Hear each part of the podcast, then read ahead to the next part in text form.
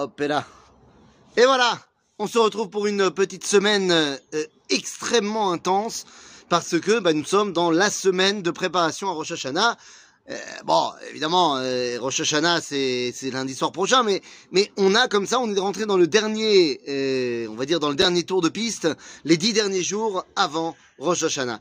Et c'est important de le souligner, nos frères Ashkenaz, bon, dont j'en fais partie, eh bien, on rejoint leurs frères séfarades dans, eh bien, euh, cette fila extraordinaire qui s'appelle les slichot.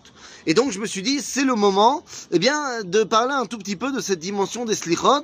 Qu'est-ce que c'est que ces slichot? À quoi ça sert Les slichot? Eh bien, je voudrais qu'on comprenne qu'il y a ici une complémentarité extraordinaire entre les slichot séfarades, qui ont commencé déjà depuis trois semaines, et les slichot ashkenaz, qui euh, ont débuté hier soir. Alors oui, oui, oui, oui, oui, oui, je la connais. Oui, effectivement, la blagouze qui nous dit que les séfarades font trois semaines en plus de slichot parce qu'ils mangent des kitniotes à Pessah et donc ils ont plus de choses à se faire pardonner. Bon, allez, venez, on passe sur la blagouze. Qu'est-ce que ça veut dire? C'est quoi cette dimension des slichot Eh bien, on a l'habitude, comme leur nom l'indique, de dire que dans les slichot, on demande pardon. Alors, c'est vrai, on demande pardon. Mais en fait, ça va au-delà de cela. Chez les Sfaradim, on commence les slichot à Rosh et Loul. On met ça en rapport avec Moshe Rabbeinu. Bon, je veux bien.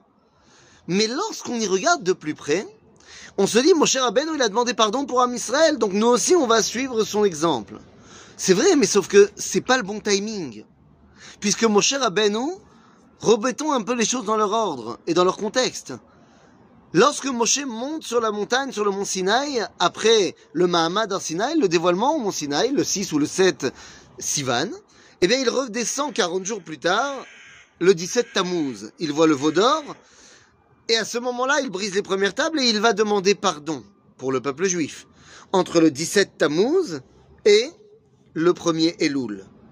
Et ce n'est qu'après avoir reçu le pardon, Salarti que Moshe remonte sur la montagne depuis Rosh Chodesh jusqu'à Yom Kippour, 40 jours de nouveau, mais pas pour demander pardon, pour recevoir les deuxièmes tables de la loi. Donc si on avait voulu ressembler à Moshe, on aurait dû faire les slichot entre le 17 Tammuz et Rosh Chodesh. Eh oui, mais c'est pas possible. Vous allez me dire, mais non, mais c'est l'été, c'est le mois d'août, les gens ils seront pas à la synagogue. Non, c'est pas ça.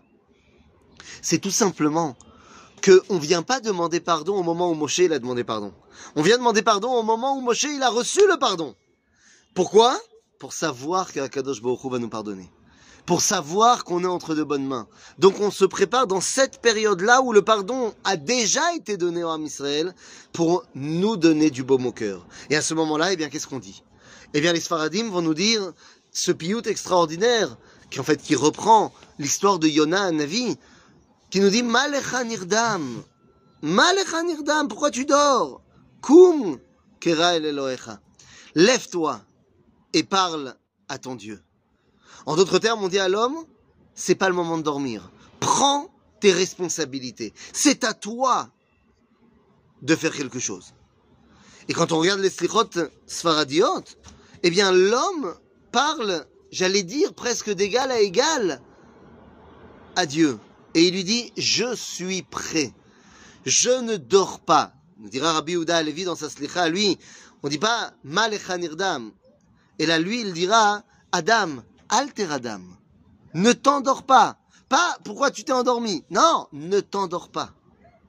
L'homme, dans les slichot sfaradiot, prend conscience qu'il a un rôle à jouer. Les Ashkenazim arrivent trois semaines plus tard et disent Ok, maintenant que les Sfaradim m'ont appris qu'il y a un rôle que l'homme doit tenir, quel est ce rôle?